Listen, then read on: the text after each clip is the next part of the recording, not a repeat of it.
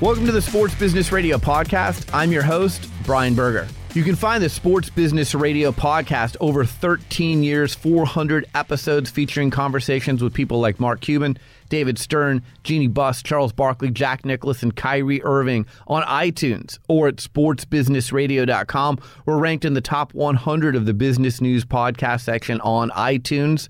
The Sports Business Radio podcast. Why should you listen? We're going to help you learn directly from top sports and business executives, athletes turn business people, content creators, and those working in and around the sports world. Whether you work in the sports or business world, you're a student trying to work in sports, or you just want to add overall business skills to your tool belt.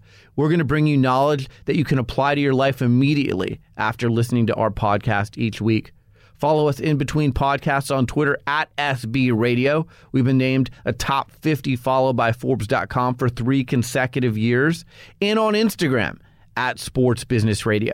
It's a special edition of Sports Business Radio. We took our show on the road to the Players Tribune in New York City on December 7th as part of our Sports Business Radio Roadshow presented by Boingo Wireless. My special guest, NCAA President Mark Emmert. This conversation was recorded in front of a live studio audience made up of students from Columbia University, Marist University, and Montclair State University, as well as a few invited guests. There were many topics to cover with President Emmert about the state of the NCAA, and I think you'll find our conversation as well as this Q&A with the studio audience to be insightful. A special thanks again to Boingo Wireless for sponsoring our Sports Business Radio Roadshow events. Enjoy this edition of Sports Business Radio.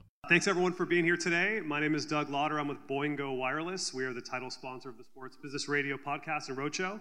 Uh, so why is Boingo here? Just quick plug for us. Um, it wasn't very long ago that when you went to a stadium, an arena, a concert, whoa, stadium, arena, concert, that your phone just wouldn't work. I'm sure some of you remember those times and and what happened was a bunch of you would get seated together like this, 70,000 of you, and your devices would just have a hard time getting out of the building to connect to the cellular network that was located outside the building.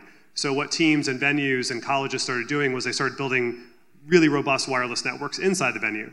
Uh, and Boingo's been doing that for 15 years. Uh, we're partners with really big venues like the Chicago Bears, Atlanta Hawks, Utah Jazz, University of Arizona, University of uh, Louisville, Kansas State, Live Nation, a bunch of others. Um, and really, what's happening in sports in general is technology is becoming a real big driver of innovation. And what's happened, as you guys probably know, is everything from digital tickets to digital ordering to digital concessions. Uh, when you're going to games now, your tickets in your phone, you order to your seat. Uh, one of the big challenges that, that Live Nation in, particular was having was getting uh, people to order food in between sets was problematic for concessions. So they're now getting you a beer and a hot dog, a beer if you're over 21, and a hot dog uh, to your seat during the show. You're buying a few more beers, you're buying a few more hot dogs, and it's more revenue for them, a better experience for you. So technology and innovation, it's all really dependent on your devices. We all have at least one device. A lot of us probably have two or three glasses, iPad, tablet, you name it. Uh, so you're bringing more of those devices to these games. The connectivity challenges have gotten worse. So that's what Boingo does, and that's why we're here.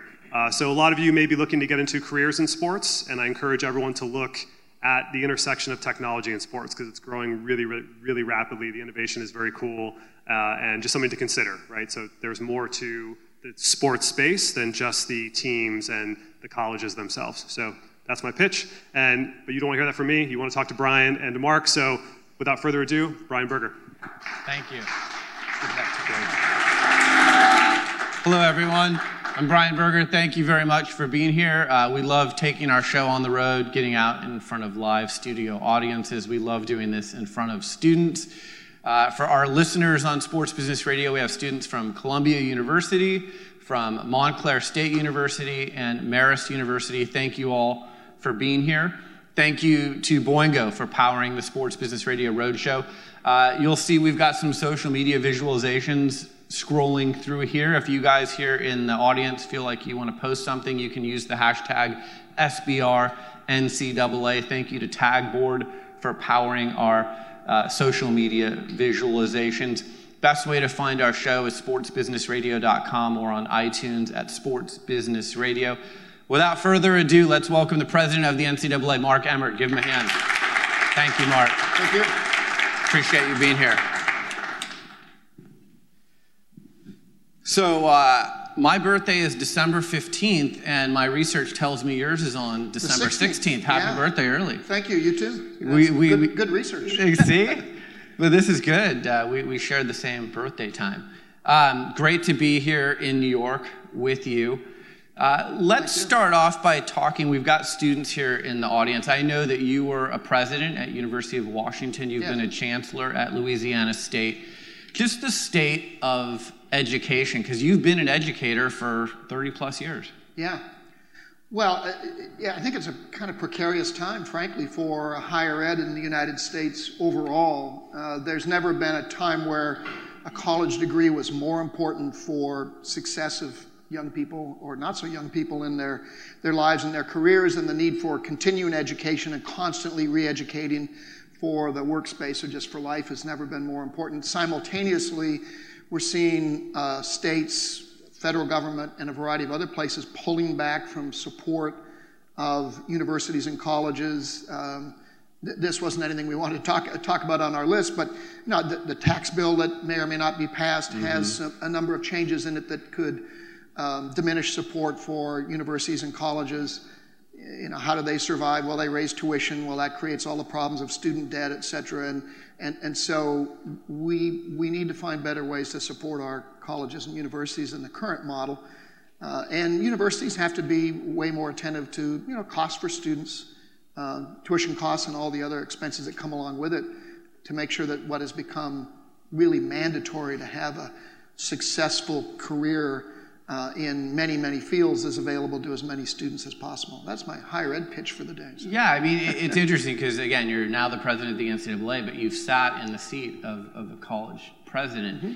Um, we start our road shows usually by talking about your career path and going back to when you were a student. You went to University of Washington. Yes. I know you went to Syracuse and got your PhD. Is that correct? Yeah, I got my PhD at Syracuse. Yeah. So maybe I mean here we've got some students here in the audience. Take us back to when Mark Emmert was a student. Did you envision one day that you'd have a path through sports, or did you think it would stick more to education when you were in school?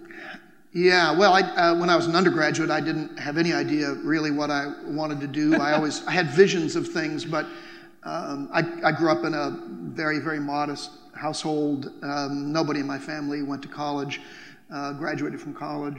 Uh, didn't really know people that went to college except for teachers and my doctor. It was a working class community, great place to grow up.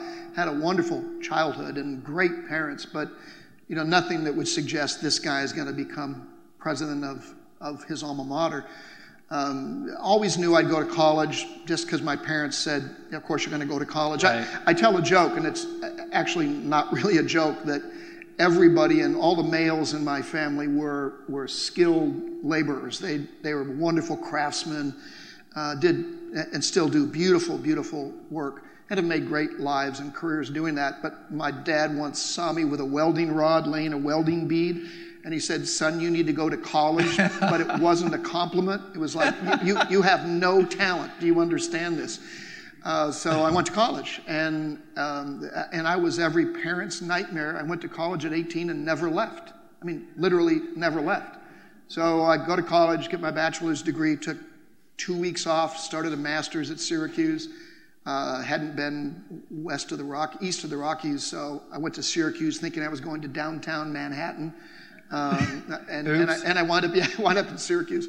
Uh, had a great experience, circuitously decided, with the encouragement of some faculty, that I should become an academic, which was uh, really not anything that I'd ever even conceptualized. But I knew that I loved intellectual work. I had some great, couple great professors at Washington that got me excited about political science and history. Uh, and had a professor at Syracuse pull me aside, like, like so many people, you got one professor that really mm-hmm. has an impact, pulls me aside and says, you, you, you, ought to get a PhD. And I was bewildered. You know, why would I do that? Well, because you're kind of a natural at this. You, you're good in the classroom, you do great research, you have this kind of interesting analytical brain, and I was blown away by it. So I did the only sensible thing at that point. I moved to the Wind River Indian Reservation in the middle of Wyoming.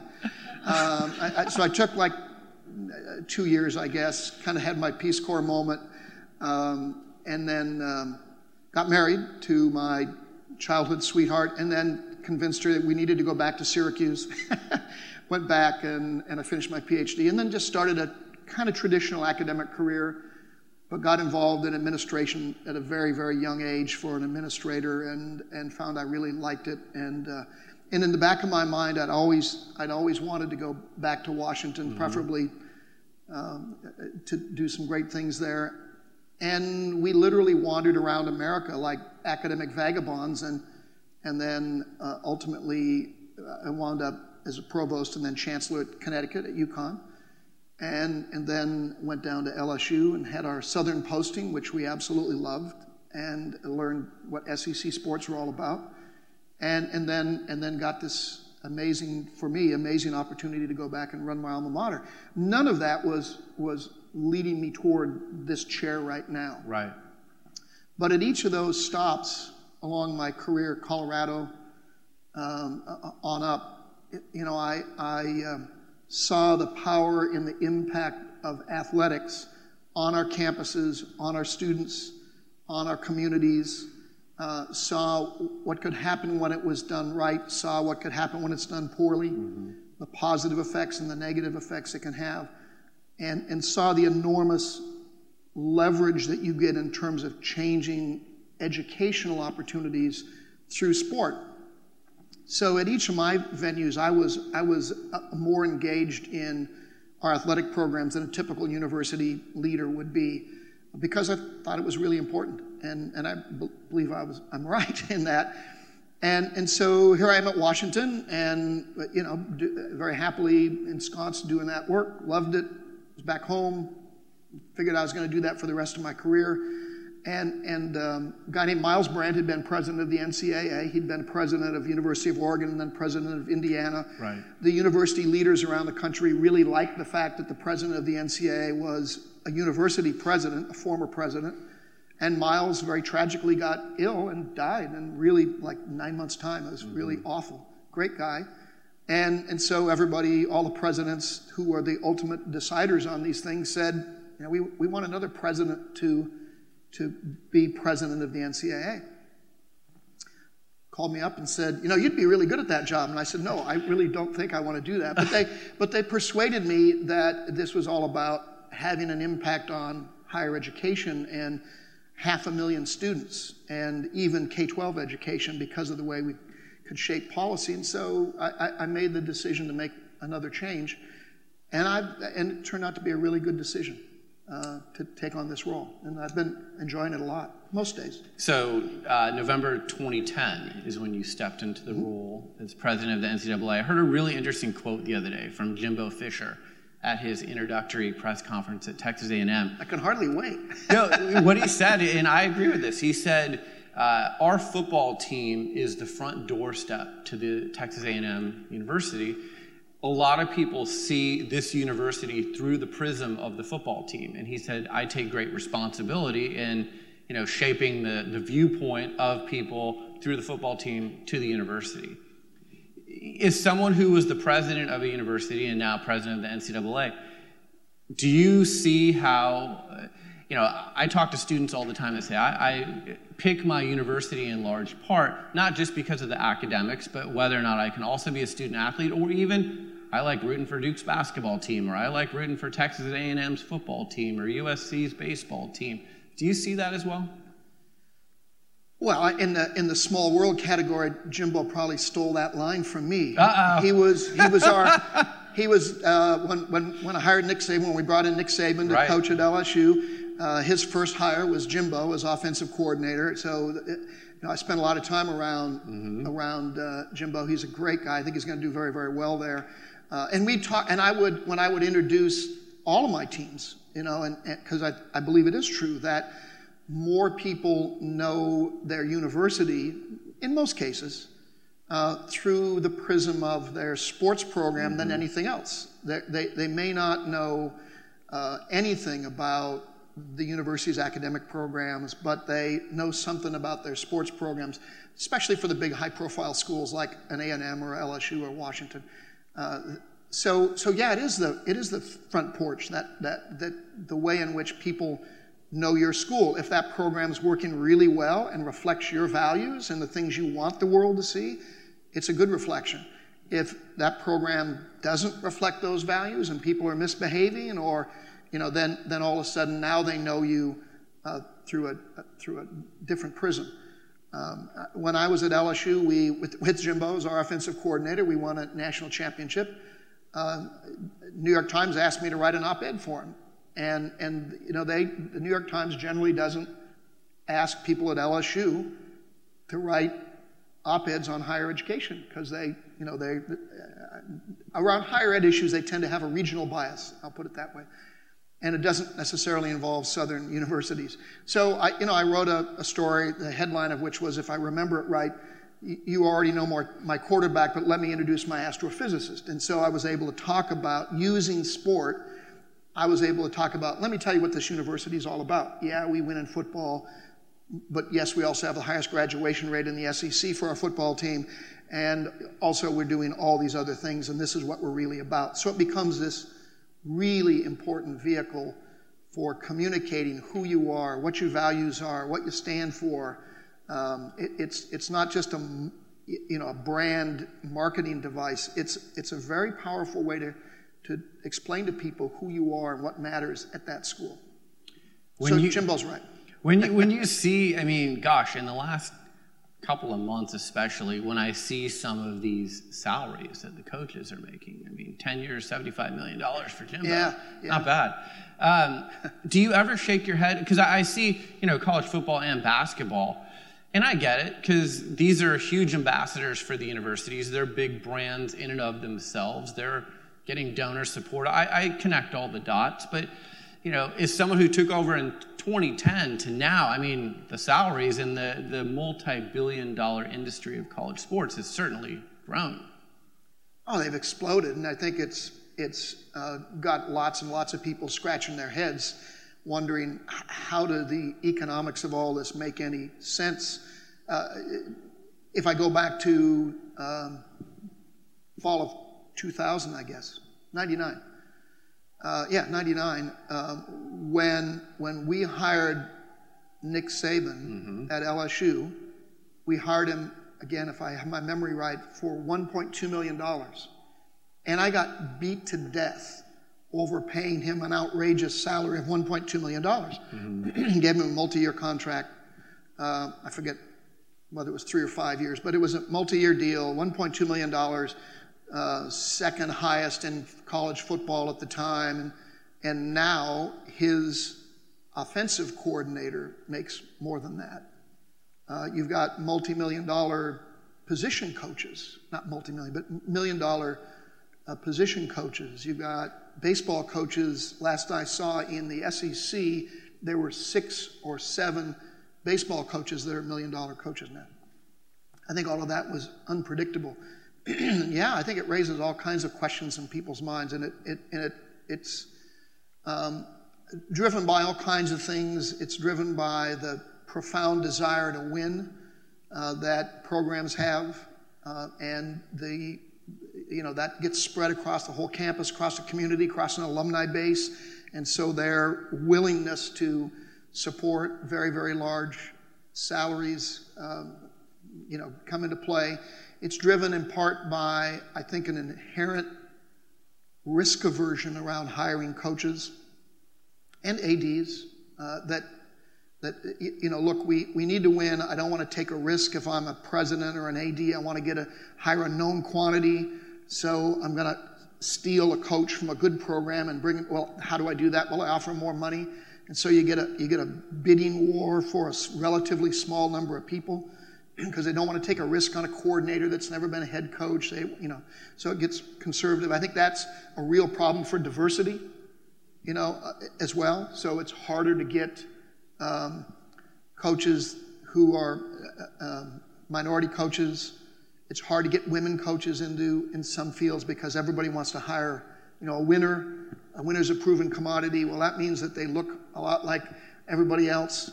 So I think it's, it's, it's, it's a cycle that we got to figure a solution to.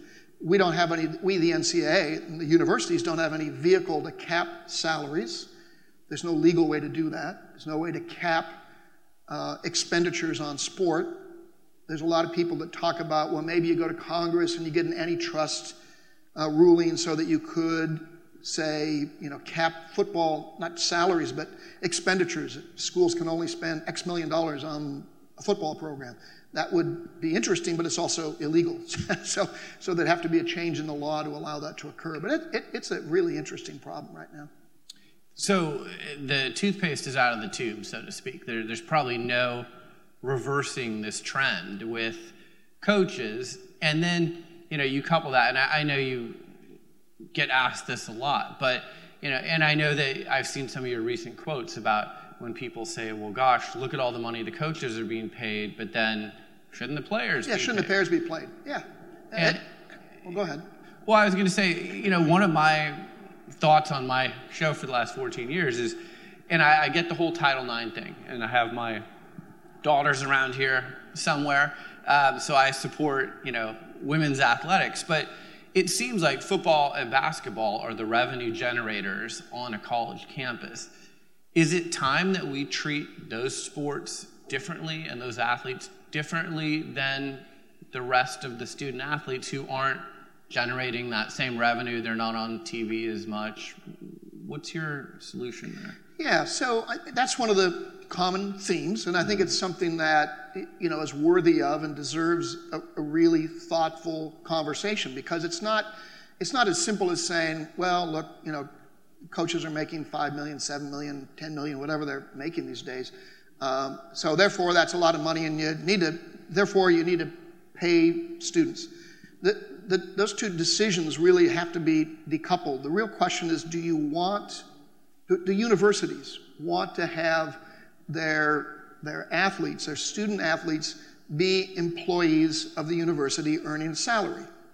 And, and, it doesn't matter what the salary is. Some people say, every year you'll read an analysis that says, look, if you took the money that football programs make and you did an NBA model and gave half of it to the athletes and half to the, to the university, what does that look like? And by that calculation, everybody could make $100,000 or whatever, which is probably arithmetically true. Now, if you're, but then you got to say, okay, so now we're to hire football players. Don't recruit them. You hire them, right? In the marketplace. You pay them $100,000 or whatever the, whatever the market could bear. Uh, they, they are now no longer treated as a student for any legal or other purposes. You don't have to worry about Title IX in that model, by the way, because they're not students anymore. They're employees.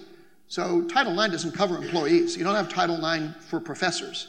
So now the students are the same as a professor or you know, an administrator or custodian. They're employees of the school. Well, now they're covered by employment law. And if I'm hiring somebody for 100 grand, I can't imagine why I would hire a 17 or an 18 year old. I'm now hiring football players. I'm going to hire the best football player I can possibly hire.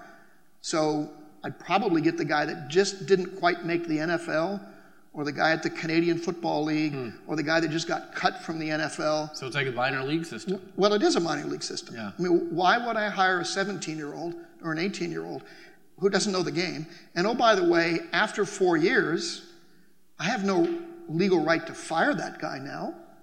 Why? Because I hit 23, now 26? Well, that's employment discrimination. As long as that person's capable of playing basketball for me, he's going to play basketball for me.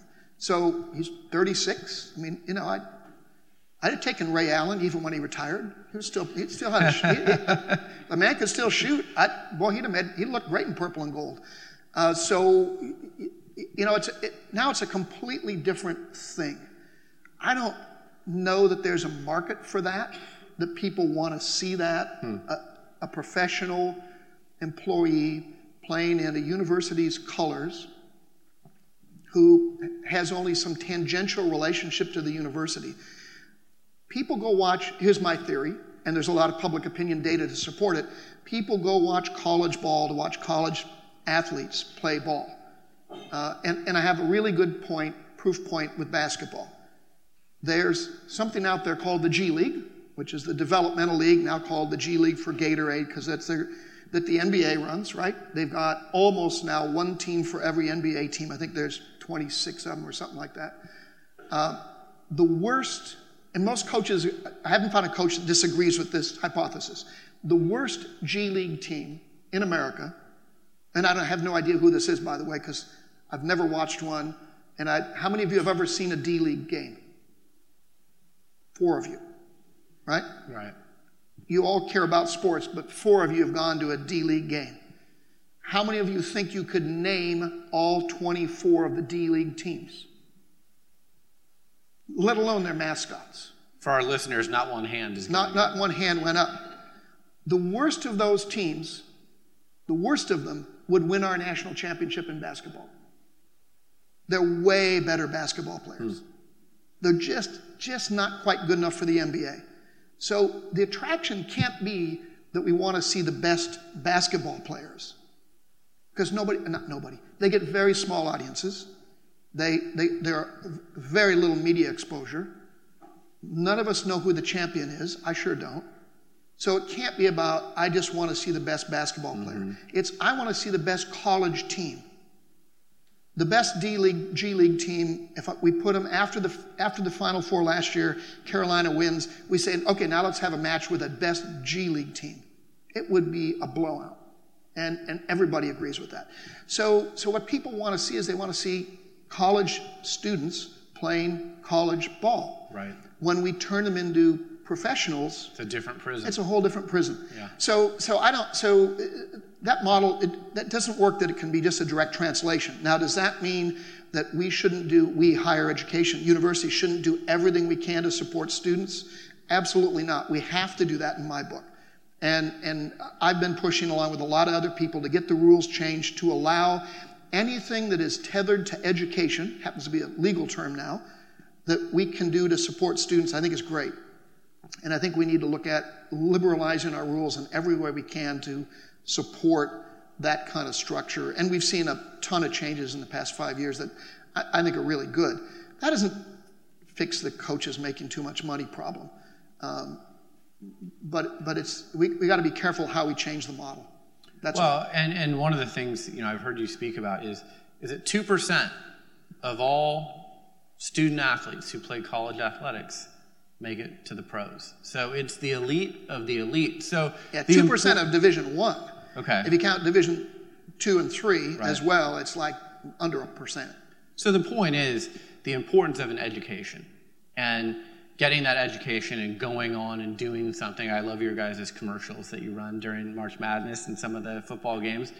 That you know you're going to major in being a doctor or a lawyer and you can still be a great student athlete, but it doesn't mean you're going to be an elite athlete. So, um, my friend Ken Shropshire just wrote a book about um, really helping the student athletes maximize their opportunities around education while they're in school. You know, whether it's getting them that tutor or making sure that they have ample time to, you know, pass their courses and complete their degrees and, and things like that. So, it sounds like that's really where the emphasis is best spent on the student athlete. Is that? Yeah, it's sure what I think. And, and you know, part of providing them everything that they need to be mm-hmm. successful is not just success on the court or on the field. They, they need and deserve that too, obviously, because some of them, many of them, too many actually, aspire to be professionals when they have little probability of that. So we survey our, our students on a regular, student athletes on a regular basis uh, what some of the interesting facts are that about three quarters, around 75% of Division One men's basketball players, three quarters of them say, "I am going to be a professional basketball player," when it's a, a less than two percent. So 73% of them are going to be disappointed. Division Two, half of them say, "I'm going to be a professional basketball player," and it's I don't know of a Division two professional basketball player, but I'm sure there's been some. Even more amazing, 24% of Division three basketball players, men's basketball players, say, I'm going to be a professional basketball player. It's zero. It, it, and it's rock hard zero. So, so we, we, we've got to make sure that they have every opportunity to perform in their sport at the very highest level, simultaneously with helping them understand that, yeah, okay, pursue your dream, but odds are you're going to make a li- odds are strong you're going to make a living like the rest of us so let's help you in that preparation too That's providing you with all the academic opportunities you need. And we got some work to do there. We can talk about that if you want. Trying to get this time balance right, because that's really, really hard. We can talk about that if you want. Making sure that they have the kind of academic support in a classroom that they really need given the time demands that are on them. Making sure that people are honest with them about their curriculum and they're getting the kind of courses that they deserve and need to be successful in life. So we got, we've had a lot of success in graduation rates at virtually every Division One school in America. And I don't know the data for your schools, the three that are represented here, but for virtually every school in the country, student NCAA student athletes have higher graduation rates than the non-athletes. Uh, and, and that's something we're really proud of. Now, they still got issues. They, they may not always have time for the major they want. They may not have time for internships and, and work experiences and study abroad to prepare them for their career. And we need to work harder on that. And we're doing some things this year that have helped a lot, uh, but we need to do more there. But the, the graduation success right now is, has been climbing. It's record highs by a long shot. It's, it, that part of the model is really working. We'll return to our conversation after a word from our sponsor. Sports Business Radio is sponsored by Boingo Wireless, the largest operator of indoor wireless networks in the U.S. Today's sports fans expect strong, fast mobile connections at their favorite stadiums. Research shows that fans will leave at halftime if they cannot get connected, which is part of the reason why professional and collegiate sports venues alike work with Boingo to manage their wireless networks. As the world's leading connectivity expert, Boingo knows how to make a venue's vision for the connected fan experience a reality. They are the only company that can provide end to end wireless service so teams can focus on the big game, not on their network. Boingo designs, installs, and manages Wi Fi and cellular networks at university stadiums like K State and the University of Houston and major league venues like Soldier Field, Phillips Arena, and Vivint Smart Home Arena. We're excited to showcase how technology is changing the business of sports, led by companies like Boingo. Boingo connects you to the people and things you love, like sports. For more information, visit boingo.com or email sports at boingo.com. Now back to our conversation. The time management is hard because really you're, you're practicing a lot, you're playing games. Uh, very weak example here, but I went to Loyola Marymount mm-hmm. and I was the radio broadcaster for the basketball team. So even though I wasn't playing, I was missing class because I was on the road with the team all the time. So the importance of tutors to me and people who helped me keep up with what I was missing in class was very important if I wanted to graduate in four years, which I ended up doing. But you know, if you're one of these student athletes, that time management part is, is really difficult. Yeah, it's hugely challenging. You know, the, so one of the things that we did started this about three years ago had our student athlete advisory committee. So we have national student committees and then campus and conference committees. Had them structure some surveys so that it had credibility to the kids themselves. And, and then we, we conducted it for them because we're, we know how to do those surveys. And we got a ton of data back from the students themselves. What do you want in terms of your time? And, and whenever I'm on campus, I get on campuses as often as I can. I meet with all the athletes that are there, all three divisions, talking to them about what's working and not working for them. It is amazingly consistent. They don't want to spend less time on their sport. Hmm. They're, they're competitors. They, they will do whatever they have to do to have that starting position, to get faster, to get stronger. They're, they, they, they don't want to take time away from their sport. But does that couple with what you said earlier, where some of them have the false sense of, Absolutely. I'm going to be the guy that goes pro, so I'm going to spend as much time Absolutely. on my sport? Absolutely, but even with even with uh, a women's softball player, okay, you know they know they're not going to play professional softball. That's not, a, there's not there's not a career track for that. They don't want to spend less time on their sport. They hmm. they're competitors. They want to win. They want to you know we keep we, we keep saying no no we want you to not lift weights for this. Oh I got to lift weights. I, can, I can't not lift weights. I mean it's almost where you have to lock them out of the gym sometimes to control some of the time. Now that doesn't mean there's not abuses with coaches. There are unquestionably, there have been abuses where coaches have unrealistic expectations of their time because the coaches want to win. The coaches' job security is about winning, and they, they push kids too hard sometimes, clearly.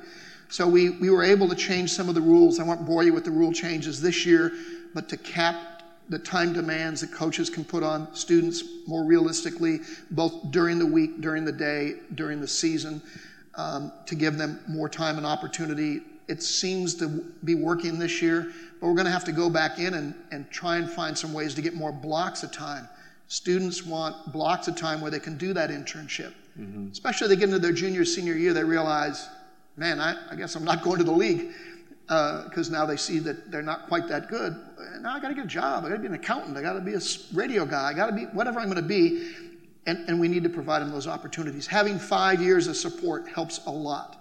And, and many athletes, of course, are five year uh, students, and that, that can help enormously. I want to transition and talk about uh, the state of basketball. Little background on me is years ago, I did the media relations for Nike All America Camp and for the AAU events that Nike put on. This I, is a disclaimer then? Well, it's, it's, it's to let you know that I've seen this culture firsthand. I've seen the coaches and parents that tell their sixth graders, you're going to be the next LeBron, you're going to be the next Michael Jordan, that build an AAU team in seventh grade around two or three kids. So I've seen the promises that have been made. I know you've got the commission on basketball that you started Condoleezza Rice, uh, Grant Hill, David Robinson, some amazing people on it. And I've seen you say that you know what's going on right now is unacceptable and that it needs to change. How do you clean this up? Because from where I've sat and watched over the last 20 years, it's kind of a mess. Well, it's not kind of a mess. It's a, com- it's a complete mess. And, and the first thing we have to do is be honest about that. Right. Now, college sports in America have never been stronger in any way you want to measure the metrics of performance, whether it's the academic performances or the, or the athletic performances or the interest of audience or in, in any way you want to measure, or, or, participation rates of men and women, it, that's all at record highs. So you don't want to throw the baby out with the bathwater. There's a ton of things that are wonderful and exciting, and, and we have to acknowledge that. But there's also some stuff that's an ugly underbelly of it, mm-hmm. especially those sports where there's where there's high levels of financial opportunity for a very limited number of kids, back to that 1% that are going to play professionally. And, and there's a, a, lot of people that want to cash in on that, right, through that, through that performance. Uh, and, and so we've seen an evolution, really a devolution, in my opinion, in a number of areas of critical relationships. So the first one is I, I think we've got to be clear about, and these are the, these are the, this is the charge that we've given to the commission. When I put together the commission, I brought these people together. I said, the board and I agree. Here are five things that we've got to find uh, solutions to. The first is what's the relationship with professional basketball? If a young man and his family want to play professional basketball, and, and that's it, they don't really have an interest in going to college and they should they don't need to you don't need a college degree to go play professional any professional sport there, there ought to be an avenue for them to go do that without feeling like they've got to go over here to the NCAA and play for six months. Let's be honest about that, and then and then jump back out again. That doesn't. That's not serving anybody's interest right. here, frankly. And and so you know, working with the NBA, these are their rules, not ours. Mm-hmm. Got to be clear about that. But we, we need to have a professional track to become a, a, professional basketball player. We have it in every other sport, basically, except football. So let's help with that if we can. For a young man that wants to become a professional basketball player, but also wants to go to college and get a college degree, great. Come on, let's, let's do that. And let's help you in that transition. There's some things right now that don't work about that, too, we can come back and talk about. And then for a young man who comes to be the best basketball player they can, but they know or they're not sure they're going to be a professional basketball player, great, we want you to. But we also want you to get a great education like the others. So there's kind of three tracks there. But we got to have that first one be really clear. If a dozen to 30 young men and their families say, that, that's kind of where we are with one and done's now why am I going over here? I don't want to be over here. You hear it all the time. Mm-hmm. Well, then don't, then don't do that. We, we don't want you to be forced to go put on a uniform you don't really want to wear for six months. That's, that's not a student athlete model. It's just a, it's a, it's a, you know, it's a, a, model that just doesn't make sense. Let's, let's move those young people to a place that works for them and their families. So we got we to fix some of that relationship. That starts to deal with some of the concerns that you're driving. The second piece is we it's closely related is we got to change the relationship with agents and advisors. The, the young people, in, in, my opinion, need to have. this is true in all sports. They, they need to have people who can provide them with honest, mm. objective advice about the probability of being a professional athlete that families can trust and they believe in and the people are not unscrupulous folks that are just trying to use that opportunity for their own advantage. They're, they're, they're, there's a lot of good agents out there that are honest people that can really be helpful. Uh, we need to create a system, modify our system and our rules, and work with the Players Association and others to, to, to clean that morass up um, and, and let them have a relationship that makes sense. And, and that we don't immediately declare you ineligible because you talked to somebody that gave you good advice and maybe there's a way for us to help set up a system where they can get that kind of honest advice independent of us. This isn't our job because they wouldn't trust it. They, they need it from a trustworthy source.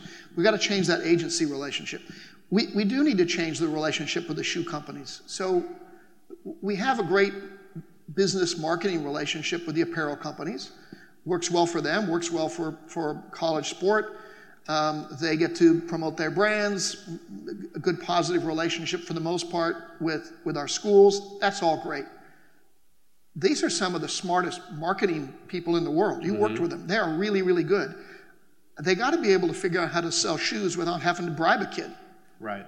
I, I, you know, that, that can't be part of the business equation here.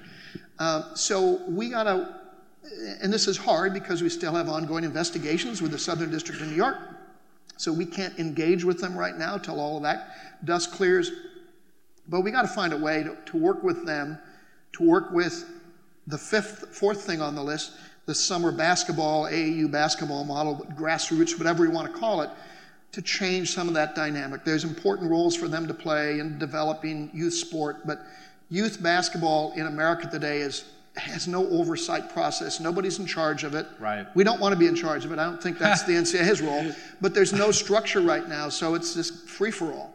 And, and, and we, the NCAA, need to work with our coaches about when and where they have access to youngsters and at what age, and control that more strictly than having it be the shoe company's role of, of playing that taking on that business, and and uh, we got to recraft all of that.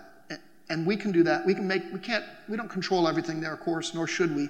But there's a number of changes we can make that will have a profound impact there. And then fifth, lastly, we've got to. We being the. When I say we, I don't mean the NCA national office. I mean we in higher ed, the universities, because uh, it's a it's a decentralized decision making model.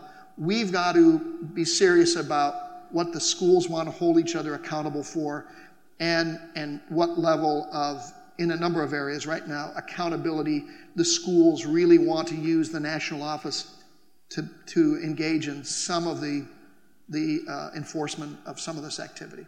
So this that, that's a long-winded answer. No, I know, but it's, it's very that, good. That, and, and, we have got to do this. This is I mean we got to be really clear. This is on our shoulders.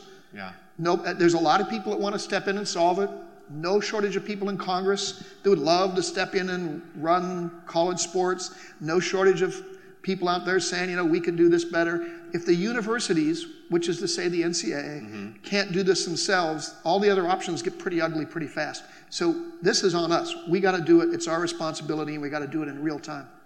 So if I gave you the magic wand and you could turn the NCAA into anything that you wanted it to be, enforcement, subpoena power, whatever it would be, what would that governing body look like? Well, I'm going to give you a, what some people in your audience and maybe the students here will, will find uh, maybe less than satisfactory. I wouldn't change it all that much. To give it subpoena power means you got to turn it into a government agency. And that's the only way you get legal subpoena power. So now we're a branch of government. Um, I'm not sure that I know of a lot of, with all due respect to government and, and politicians, I, I, I, can't think of a lot of things that have been improved by giving them over to the federal government um, and to, to, operate them. It's not a dig at them. I mean, it just, it just means now we've got a whole different dynamic going on here. So I, I don't. It, it's a self-regulatory system of universities holding themselves accountable, and I think that's the way it's got to remain. But will ha- having said that, well, I think yes, it will. Having said that, uh, we do need to come up on the on the enforcement uh, approach. I would wave the wand and say, for dealing with the 10% of the cases that are really difficult adversarial relationships, we need a new model where we actually go in and say, okay, fine, we're going to have an adversarial relationship here. Let's take off the gloves and let's do that. Mm-hmm. And that, that would be, I think, advantageous for everybody.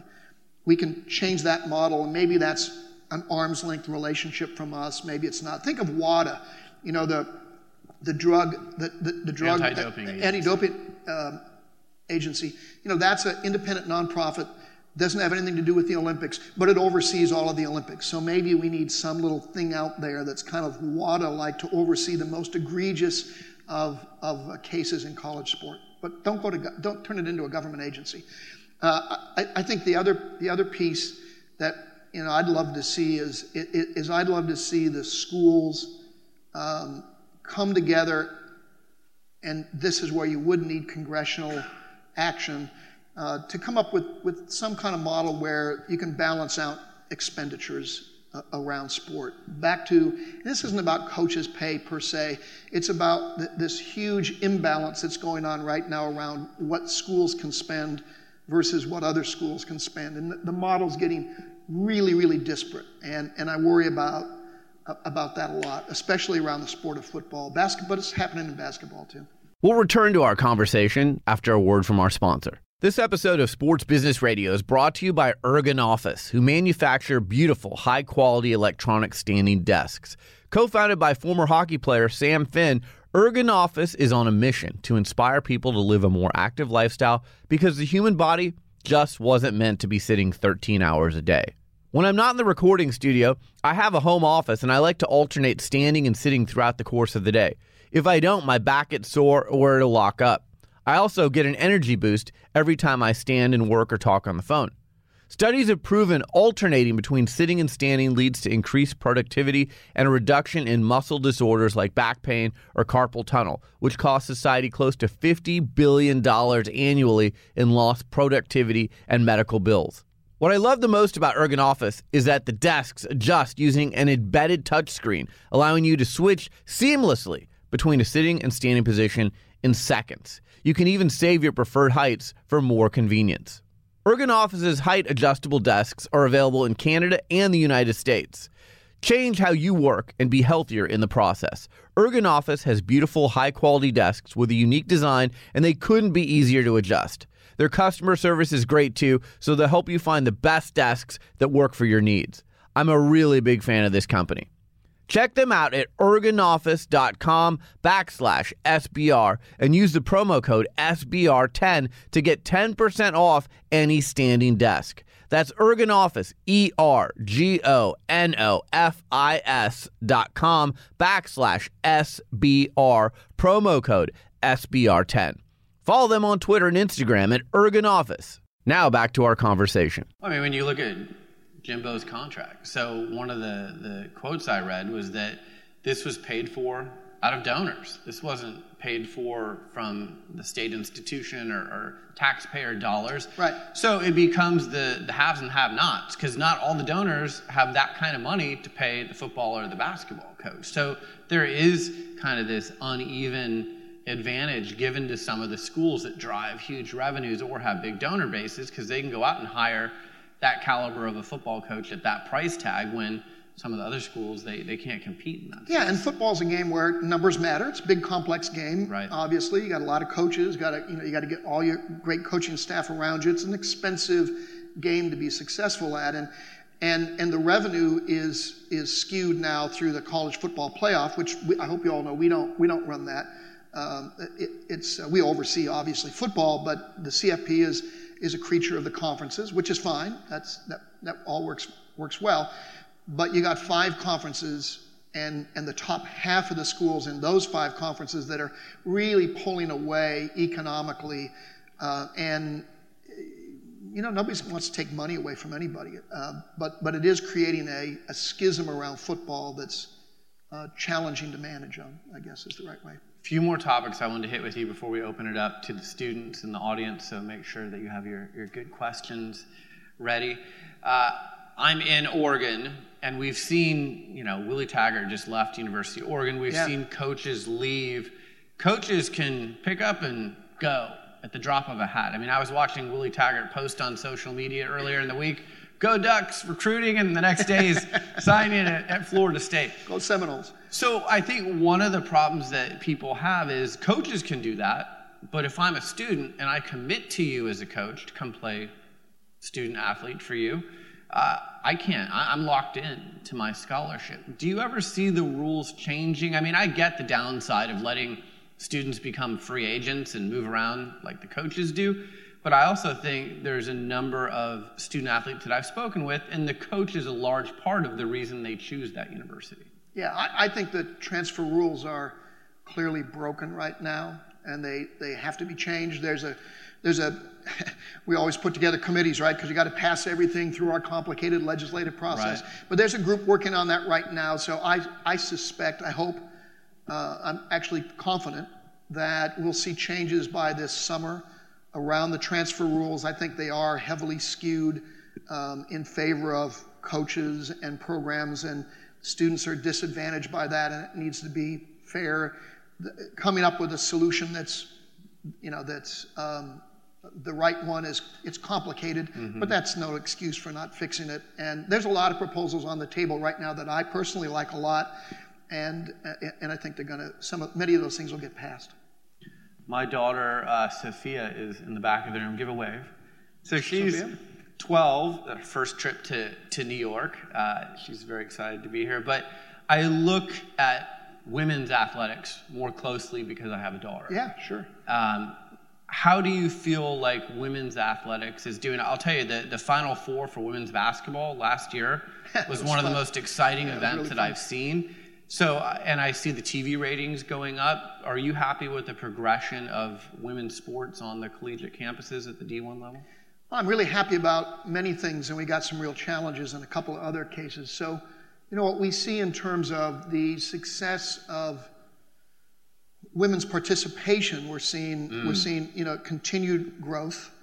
Um, there's still more men playing college sports than women, but in our championships, we run NCAA runs 90 championships. In those 90 championships, last year for the first year, there were more women participating in our championships than men. So we're, you know, we're seeing positive trends. The audiences for uh, particular women's sports are moving up really nicely. So our women's bas- that Final Four, women's Final Four was fantastic. Yeah. Wonderful audiences in venue and on media. It was great. Uh, but also we're seeing it with women's volleyball. Uh, women, our women's volleyball championship is becoming incredibly popular. If you if you haven't watched women's volleyball lately, you owe it to yourself to watch it. It's it's such a great sport. Uh, and then and then our softball championship, the softball World Series in Oklahoma City is becoming very popular. Great game for audiences, quick, energetic, fun, great athleticism. So we're seeing that. Where I'm really dissatisfied is is with women's progress in coaching ranks. For a variety of reasons, um, some known, some unknown, the number of women that are coaching at the collegiate level in women's sports is going down. So we have never had in the history of women's volleyball a women's coach, a woman coaching women's volleyball, make it to the Final Four. That's an interesting. I would have never guessed that. Never, no, I wouldn't have either. But you know, we, we got some sports where we're just not getting progress. We're seeing some progress for you women that want to be professionals in the sport. We're seeing some significant progress with women athletic directors uh, and with women commissioners. Seeing very little with women of color. Got a lot of work to do there, um, and and we're we're attentive to it, and we're trying to make that all um, easier. But again, you got to remember the NCAA is a collection of 1,100 colleges, all of whom make their own hiring decisions. Right. And we can't pass a Rooney Rule. We would if we could, but because these are all individual schools, individual states, they all have their own labor laws. They all have their own collective bargaining laws. We can't, like the NFL, say, "Thou shalt interview minority candidates." We we we w- I know we would if we could. The best we could do is say, we want all of you to put your hand in the air and promise that you're going to do this, which we did uh, two years ago. And, and so we, you know, we got a bully pulpit. We work that. We work on developing young women and minority coaches and administrators, and we've had some nice success there. But we're getting really good success on the student athlete side. We got a lot of work to do on the administrator coach side. We talked earlier about a, a WADA like organization. Um, I see JT Barrett, the quarterback at Ohio State, plays in the Big Ten championship game. He has surgery on his knee. Six days later, he's back playing. Yeah. The NFL and NBA have gone to models where there's the independent outside doctors, consultants when someone leaves for concussion or things of that nature. Do college athletes need some sort of an outside perspective where someone could say, well, JT Barrett, maybe it's not the best idea that you're coming back on the football field six days after you had surgery? Yeah, absolutely. And that's one of the reasons that just, uh, I guess, three years ago now, I think I got this right, maybe two. Um, well, it was three years ago, just went into effect two years ago. Every school in every division is now required to have a, a designated chief medical officer, basically, that's not the term, but who, who does not report to a coach, hmm. whose chain of command is outside of the coaching staff to be the ultimate arbiter of that kind of decision. Uh, so, so a coach can't have his doc say, right. you know, we really need JT out there. Right. Uh, and so, so we're trying to make sure that there's a chain of command outside of that, that coaching pressure uh, that will help with those kind of issues. Now, nobody's naive. We all know that you know everybody knows everybody, and and that indi- individual over there knows that boy, we really need you know that that uh, quarterback or you know this point guard because she's critical to the team. So everybody understands that, but nonetheless, there's there's now distance between those people and their career paths, which helps a lot. The other thing that we've done is one of the first things I did when I took on this job is I created the job of chief medical officer, first time in the NCAA's uh, life, that we now have a really robust research program going on uh, to, to look at all of the big medical issues that are out there. So we're now running, paying for, uh, getting, drawing all the data out of unequivocally the best concussion research in history. Uh, we can talk about that if you want. It's, it's helping and informing all of our rule changes every day. You know, it's, we're, we're, we're trying to drive data on it so that that's led by really good medical research, and we're trying to eliminate uh, risks to student athletes. We've we got to do a lot more work on mental health. Uh, I've just been stunned by the amount of concern that our student athletes are expressing, college students in general, by the way, around mental health, mm. around stress, stress and strains of collegiate life today, and what that really means for students. It's, it's, it's an epidemic on campuses. So we're trying to figure out how do we help. And, uh, you know, we're focused on our athletes, but it's true of students in general. There's specific overuse injury concerns that we know are out there. They're driven by youth sport and some of what you saw. You know, the, uh, does everybody know uh, Tommy John surgery, baseball, right? Well, see, I'm an old guy. I actually remember Tommy John, right? And that surgery was created for old, worn out major league pitchers. Yeah. Right? That's what, last year, half of the Tommy John surgeries in America were on high school kids because they're blowing out their arms before they get to college, let alone before they get to the major leagues. We, we gotta, there's some serious work that's got to go on in youth sport. We're seeing freshmen show up on campus that are burned out psychologically. They've got, we're seeing an epidemic of knee injuries with, with girls in you know, youth basketball and volleyball and soccer. They're just, you're grinding their bodies down. Yeah. We got to help with all of that. And, and that's a role that we're taking on now that the NCAA didn't necessarily, you know, take as aggressive a position in that. That's fantastic. I, am so against, you know, when I grew up, I played all the sports. And the coaches I see now who say you have to just play baseball, you have to just play basketball or football, the specialization and then the burnout is ridiculous. I mean, I do my part as a dad. My daughter plays several different things and, and does different activities you know, and if I had a coach say no, if she wants to play on this team, she has to play year round, I would be like, no. Yeah, and interestingly, uh, I haven't done a survey on this, or it's not scientific, but just the random sample of coaches in college that I sit down with, they all want to know when they were recruiting a kid, what other sports do you play? Hmm. Because they they strongly believe, and there's good evidence to support it now, medical evidence to support it, that, that being a multi sport athlete when you're young makes you a better athlete, period. It, it helps you develop all the, the physical skills and emotional abilities that are going to serve you well. There's, there's evidence suggesting that no kid needs to specialize in their sport until they're well into their teenage years. The idea that you can't be a great soccer player unless you, you know, start when you're six, there's no evidence to support that. And there's a lot of evidence to suggest that's a great way to be a bad soccer player. Right. And, and wind up at 16 hating soccer. Uh, so we, yeah, we got some work there, and, and our role in it is, is critical, I think. My last question before I turn it over to the students technology. We were talking to Doug Lauder from Boingo backstage before we came out. The explosion of technology. I mean, you know, Doug and I always talk about when you go to a venue now, you expect connectivity as much as you expect bathrooms and concession stands. So, from where you sit and your conversations with college presidents and athletic directors and coaches, how much of the conversation is geared at technology, whether it's for the fans or for analytics for the programs? It's a constant conversation today. Mm. It's, it's one of the most exciting um, sets of opportunities, especially for folks your age. Uh, this convergence with all forms of digital technologies with virtually everything around sport. I can't think of a, of a domain inside sport, college sport, uh, that isn't being disrupted in really interesting ways. Some of them, you know, dislocating and disturbing to a lot of people.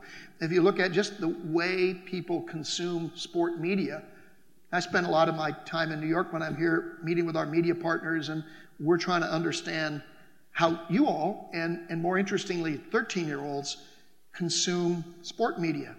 Most people today don't want to sit and watch a game on TV for three and a half hours. Mm. They just they will not do it, including old guys like me. It's just it, it, it, we're, we're just not geared that way anymore. How do we make that work for the for the fans? How do we use technology around healthcare? Wearable technologies and, and monitoring what's going on with the human body is becoming really exciting. How do we do it for analytics around performance mm-hmm. to make you know people better better athletes? How do we do it with the fan engagement? You know, what kind of analytical information will, will audiences want to see and coaches on the sidelines about what's going on in the game? And how, just it, it's, it's an incredible opportunity. Uh, a lot of expense associated with it, so that makes athletic directors and others really nervous. How are we going to, you know, pay for all of this in, in venue stuff? But you, but you have to because it's it's just where the world's going, and um, it, it's I think three to five years from now the world's going to look very very different. We'll return to our conversation after a word from our sponsor. Reserve your spot for the 2018 Sports PR Summit presented by the Players Tribune on Tuesday, May 22nd at the Players Tribune headquarters in New York City. The Sports PR Summit brings together elite athletes, national media members, and senior PR and social media executives for panel discussions, featured conversations, and networking opportunities. The event allows PR execs to leave with a better understanding of the elite athletes, owners, commissioners, and national media people they're working with. The event also allows attendees to see Derek Jeter's one of a kind digital publishing company, the Players Tribune, up close, as well as network with top Players Tribune executives. Past Sports PR Summit speakers include NBA Commissioner Adam Silver, NHL Commissioner Gary Bettman, NASCAR legend Jeff Gordon, Miami Dolphins owner Stephen Ross, NFL stars Anquan Boldin and Demarcus Ware, Cleveland Cavaliers All Star Isaiah Thomas, WNBA legend Lisa Leslie, ESPN reporters Tom Rinaldi and Jeremy Schaap, and Sports Illustrated executive editor and 60 Minutes correspondent Jon Wertheim. The Sports PR Summit has sold out each of its first five years, and there are only 125 spots. Reserve your spot today by going online to sportsprsummit.com. Follow the Sports PR Summit on Twitter and Instagram at Sports PR Summit. I hope to see you on May 22nd at the Players Tribune in New York City. Now back to our conversation. Okay, we have students from Columbia University, Marist University, and Montclair State University, and this is the point of the program where we turn it over. If you have a question, uh, raise your hand, state your name, and state your school. Brian, we've got someone right up here. Uh, thanks, Mark, for coming in today. Uh, Ross Lippy from Marist College. So you mentioned earlier that an increased focus needs to be placed on mental health with student athletes and uh, burning out both mentally and physically. And uh, as a Division One athlete at Marist, I've seen it firsthand. So, how uh, do you think this problem can be solved going forward?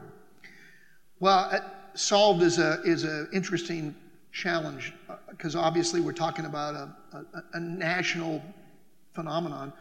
Uh, what what we're trying to do, I'll tell you what what we're working on is first of all we're trying to raise the awareness with campuses, um, athletic directors, athletic administrators, medical providers for athletes of the reality of all of this, first of all, because many of them aren't aware of it. Coaches are, are not somebody, as you could probably attest, are not somebody you naturally want to go to and say, Coach, I'm really having problems. I got, I, I got to talk to you about, you know, and then whatever mental health issue you got going on. That's a pretty tough conversation. So who is in that loop that can can be there? I've talked to a lot of people at small schools that say, "Gee, I don't know what to do," uh, like a small D3 school, and I'll say, "Well, what percent of your students are athletes?" In a D3 school, that could be a quarter of the campus. So, well, how many mental health counselors do you have? Well, four. Well, assign one of them to the athletes. And, and, and, you know, just as simple a thing as that, just, just think about how you can get that done. We're creating resources, um, educational resources that we are distributing out to schools now. We've had a, a, lot of professionals come together and say, what kind of, of tools do coaches and trainers need to even start to understand and think about this? Because the coaches and trainers now are sort of the first responders. I don't know what to do.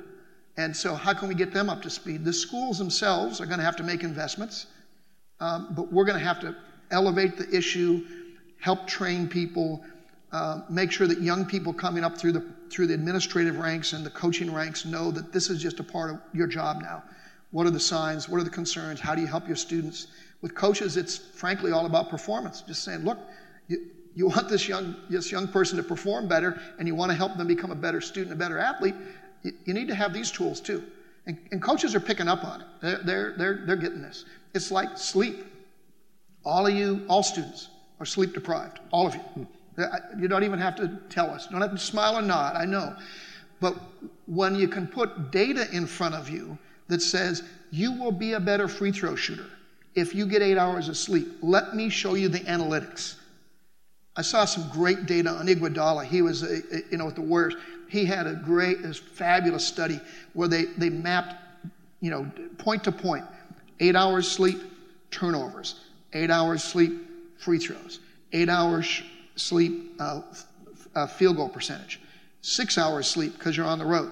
It's, I mean, it's just like a one to one correspondence. So all of a sudden, for him, getting eight hours sleep isn't a luxury, it's a necessity. He changed his whole life because, okay, I want, to, I want my free, throw percentage to go up five points, sleep.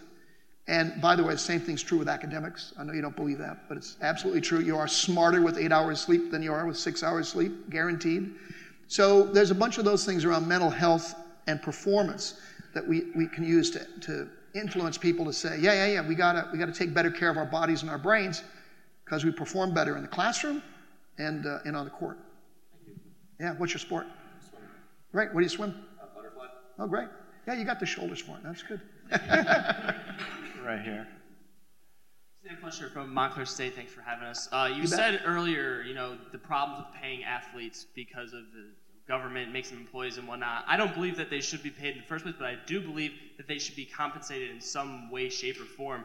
Is there a way that you can compensate athletes, you know, in respect to how much money they bring into the schools with maybe living style, like you know, you can't buy them cars, but you could give provide them transportation, things like that. Is there a way to where athletes aren't being paid, but they're being compensated for the dollars and eyeballs that they're bringing into the yeah schools? i think that's a great it's a great question it's a, i think it's a useful way to think about this um, it, it gets, um, I'll, I'll, try not to make it a, a legalistic argument because I don't think that works. I think it's an unsuccessful argument.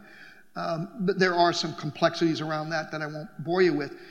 Uh, first of all, over the past handful of years, there's been an effort at in Division One, in particular, uh, to to provide way more resources around a number of the things you're you're describing. So you're probably well aware of the fact that three, four years ago now, we moved toward a model that I've been advocating since I got on the job of providing what's called full cost of attendance. So most, most schools that have significant revenue uh, around sports, not all of them, but most of them that have real revenue, um, are providing student athletes with a, with a cost of living stipend that it's running around five, six thousand dollars. Not a ton of money, but it's, but it's important. So it covers, you know, the weekend pizza and all that stuff that we'd always hear about. Second, we changed all the rules around food, something I'd been harping on for five, seven years, I guess now. That, that it's great to have schools compete over who can feed their kids best. you know, people were saying, yeah, but that'll get expensive. You know, school X is going to give them breakfast in bed. And that's great, give them breakfast in bed. Who cares? If that's attractive to a kid, you know, compete over who can give them the best nutrition. Why is, why is that a problem? So you can say, yeah, feeding them better, taking better care of them in all those ways is tethered to their education and their athletic experience. so why not do it? Last year we gave, year before last, I don't know the number last year, would have been more. We, we distribute um, our total budget in the NCAA, almost all comes from the men's, the men's basketball tournament, excuse me. So uh, we distribute, first of all, it's about a, round numbers, very round numbers, about a billion dollars. We get 90% of that from the men's basketball tournament, the rest from other ancillary things. We only uh, generate revenue in the NCAA from our championships. Nothing with regular season, nothing with football, period. It's all postseason, and most all of it's men's basketball. So, billion dollars, about a half a billion of that right off the top goes back to all the schools. All three divisions, but mostly Division One, because that's where it comes from. Another 100 billion this last year went to all the Division One conferences for their schools to provide students with support for a lot of the things you're talking about. Any, basically anything that that student needs. They need to fly home for a funeral, or their mom's sick, great, buy them an airplane ticket. They showed up on campus, they didn't have a, a winter coat, great, buy them a winter coat. They need a computer for school, fine, buy them a computer. What, whatever they need. They can't buy them a car, but they can pay all their transportation costs. They can do any of that stuff. Uh, they can take them on, on a trip overseas if they want. Uh, I know one of the first things that, that Duke did is uh, Coach K took his team up here, bought them slacks, sport coats, took them to Wall Street, took them all, you know, took them to Broadway plays, said you need a New York experience in your life, and he used these funds. For, so it's it's aimed at exactly what you're talking about and liberalizing the rules so that most of that can occur. The second piece that where there's a lot of confusion is around well, students can't um, can't be involved in any work, right? They're they're a musician and they and they can't uh, make money off their music because of NCA rules. That's nonsense, by the way.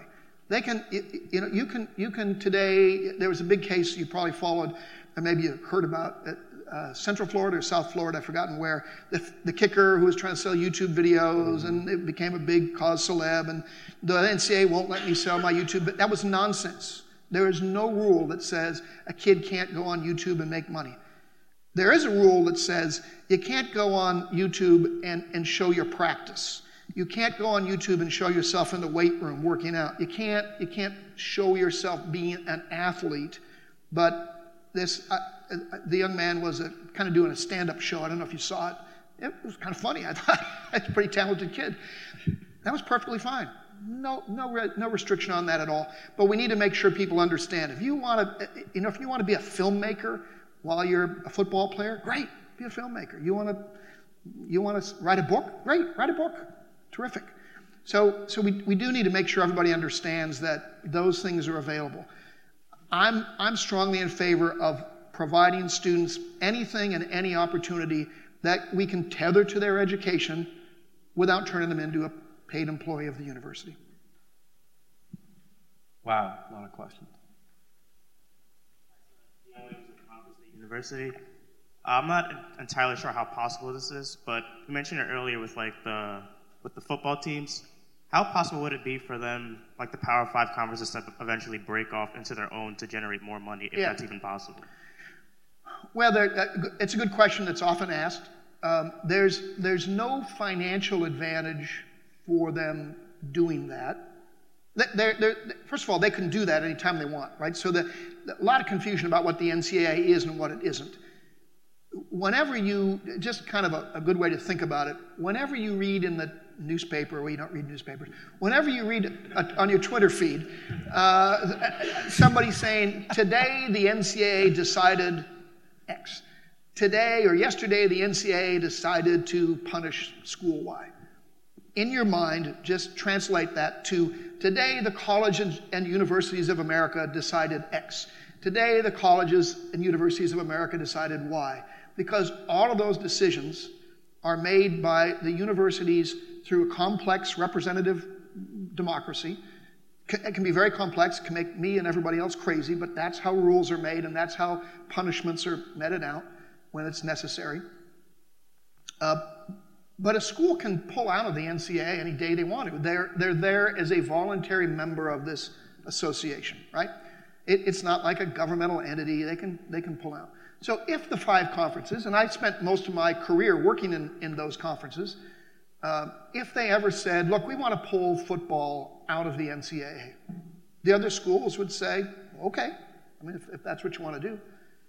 I don't think that would ever make sense for them. They get all the revenue now.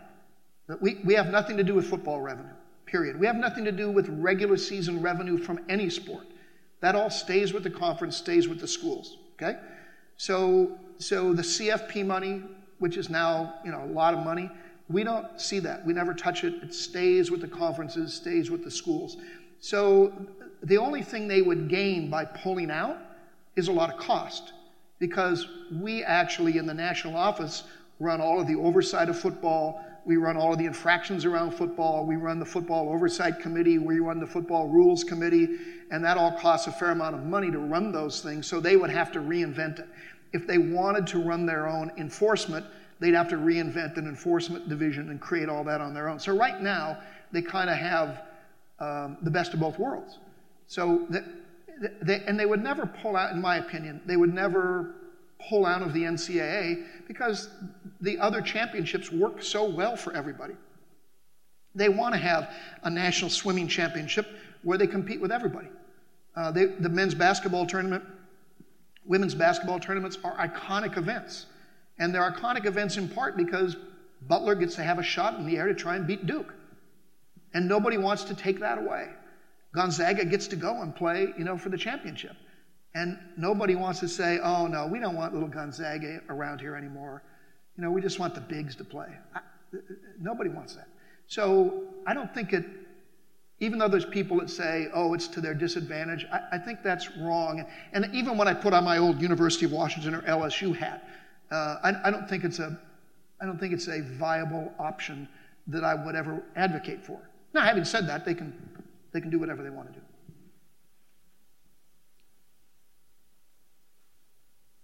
Luciana, Montclair State University. Um, there are many concerns about clustering in academics. USA Today reported finding hundreds of D1 teams overrepresented in one major at their colleges. Do you believe that the NCAA's academic rules are driving these athletes to majors that are perceived as being easier? That's a great question. Um, first of all, academic clustering unequivocally happens, right? We all get that. We, we know that athletes, uh, student athletes, are choosing majors sometimes different than what they would have otherwise, right? Because of scheduling issues, uh, because of rigor in some cases, right? Um, because of you know labs or other things that might be associated with that major that make it really hard to to do that major while they're being an athlete.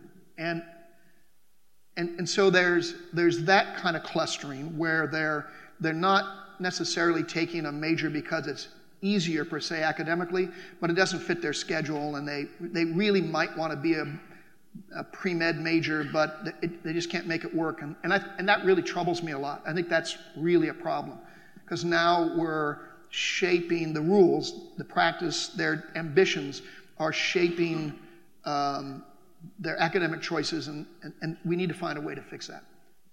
Uh, the other, the other issue you're saying is that, that you're raising is that yes, we have raised um, academic standards, first of all, for preparation to get into a D1 program.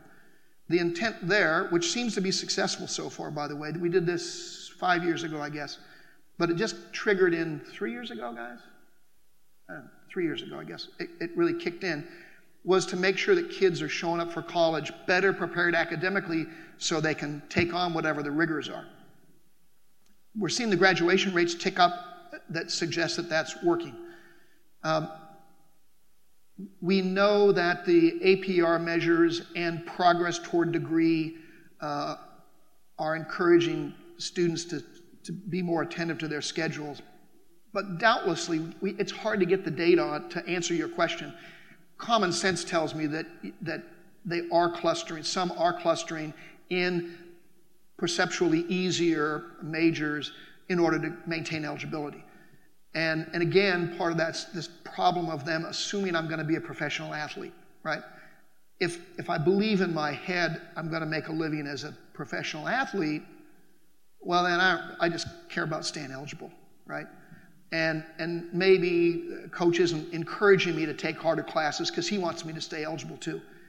And, and, and that's really troubling. Part of it is we've got to get youngsters to understand before they get to college that, look, you know, keep your, your hoop dreams alive, but also get ready for what's probably going to be the case.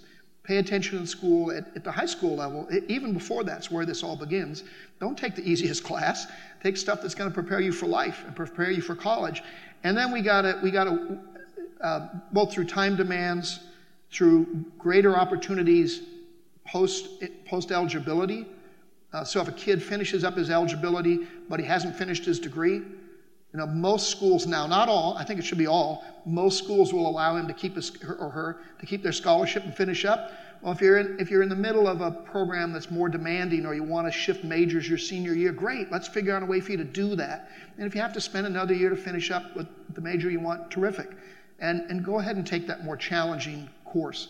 I I, I believe that the concern you're raising is real and, and, and it really troubles me. It's really hard to get at it because it's a, it's a campus based phenomenon and it's, it's part of that relationship between a student and a coach. And uh, I, I don't, I, I, don't think the answer is to lower our academic standards. I, I don't believe that's a solution. I don't know that we need to ratchet them up anymore, but we do. But the solution now has got to be in time and academic opportunities temporally, right? Give them more time if they need more time. Um, and we're, we're making great progress there, but it's still not as far along as I'd like it to be. We have time for one more quick question. I can one. answer. I can answer short in shorter answers too. um, before you were uh, Marco Sean, I'm from Marist College. Sorry. It's all right. Um, before you were talking about uh, professional route um, instead of going to the NCAA, wouldn't the European and South American model for kind of youth sports yeah. and a youth system work for that professional route? Where at the age of 17, 18, they can decide to sign with their club or they can decide to go the college route. Can we have that in America? Is that possible? Yeah, I think I, I think that's in part what I'm talking about. You know, I've had interesting discussions with lots of people um, around the whole youth sport area and the relationship with the pros, and and there there's already sort of a, a, a leaning in the direction you're describing anyway in other sports. So you've got the IMG academies coming out in, in other sports. So if you're a tennis player, for example, going to college may not make sense for you as a tennis player, right? You go to IMG Academy, you play all over the country and even all over the world. In tournaments, you play pro-ams against the best talent. And okay, I'm just going to go play ball because I went through something that looks sort of like the European model, but there's not a club in the middle of it, right? There's not a team. It's an individual sport. Same with golf. Um, hockey's got a little bit of that already, right? So do we, the question is, do we want to create a model like that in basketball? And the answer is maybe. You know, for, again, for that student who, that, that youngster, because we're talking about teenage kids here, that just wants to go see if they can play ball. Okay, then, then let's try that. One of the upsides of that is it would put them in close competition with professional sport really early, and they'd actually realize, oh, maybe I'm not that good. and that 75% that think they're going to go pro might drop to 10, which is still five times reality. But there's a whole bunch of them that say, yeah, I think maybe I'm going to play college ball and get a degree. I would think that would be really terrific. Um, So we'll see about that. I think the harder question is football, American football, where you know there, there's no minor league. that You can't take an 18 year old out of high school and put him in the NFL; they'll be killed. Uh, so so there's there's there's not a model there. And when we sit and talk with our friends in the NFL, you know they they don't they haven't expressed any interest in a club like model, but could there be an academy sort of model for a handful of kids that, that want to just, they just want to play football? Um, by the way, I don't think that's a bad thing. If somebody wants to be a professional basketball player, that's their life's ambition, go do it. If your life's ambition is to be a musician, go be a musician. Great. If you can go to college and, and learn more about your field and get a college degree, and that's what you want, perfect. We're the place for you. But if you don't care about that other part, especially if you see it as a burden and you're going to grumble about it the whole darn time, don't go. Just, you know, let's find another route for that, that person to play ball. And that does look and feel a little more European um, and Latin.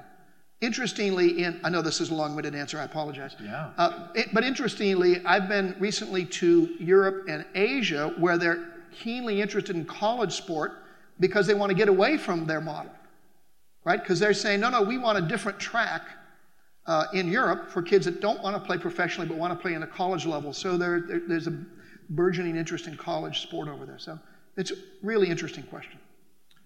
That is all the time that we have. It's time for some thank yous. Thank you to Boingo for being our title sponsor of the Sports Business Radio Roadshow. Let's give them a hand. Thank you. First, Thank you. First lesson, first lesson of working in, in, in athletics is always cheer for the sponsor. That's right. right? Tagboard with our visualizations. Thank you to them. Thank you to the students from Columbia University, from Montclair State, and from Marist. Great questions from all of you. Thank you to the Players Tribune for hosting us. Thank you to Eric Christensen for arranging this for us. And last but not least, thank you, Mark, so much for taking oh, the time pleasure. to join us. That's fun. Thank you all. So we have recorded this conversation, and uh, our producer will have it ready and available uh, later today. Again, sportsbusinessradio.com, or you can find our podcast on iTunes. Thank you again so much. And uh, last but not least, my daughter back there, give her a, quick wave. This is the first time she's come to our, uh, our event, her first trip to New York, so it's great for me to have her here. Thank you so much. That's it for this edition of Sports Business Radio. Again, a special thank you to Boingo Wireless for sponsoring our Sports Business Radio Roadshow events. Great event in New York. Appreciate the Players Tribune giving us use of Studio B. Appreciate the students from Columbia University, Marist University, and Montclair State University joining us as well. Great questions from them. A podcast reminder you can catch our show on demand via podcast. Go to iTunes, type in Sports Business Radio. We're rated in the top 50 business news podcasts. You can also find our show on Audioboom via the TuneIn Radio and Stitcher apps, and of course at sportsbusinessradio.com. Follow me on Twitter in between shows at SB Radio. Follow us on Instagram at Sports Business Radio. For Brian Griggs, I'm Brian Berger. Have a great week, and we'll talk to you soon right here on Sports Business Radio. Sports Business Radio is sponsored by Boingo Wireless, the largest operator of indoor wireless networks in the U.S. Today's sports fans expect strong, fast mobile connections at their favorite stadiums.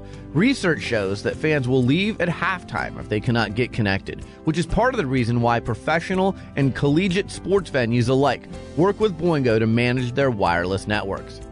As the world's leading connectivity expert, Boingo knows how to make a venue's vision for the connected fan experience a reality. They are the only company that can provide end to end wireless service so teams can focus on the big game, not on their network. Boingo designs, installs, and manages Wi Fi and cellular networks at university stadiums like K State and the University of Houston and major league venues like Soldier Field, Phillips Arena, and Vivint Smart Home Arena. We're excited to showcase how technology is changing the business of sports, led by companies like Boingo. Boingo connects you to the people and things you love, like sports. For more information, visit boingo.com or email sports at boingo.com.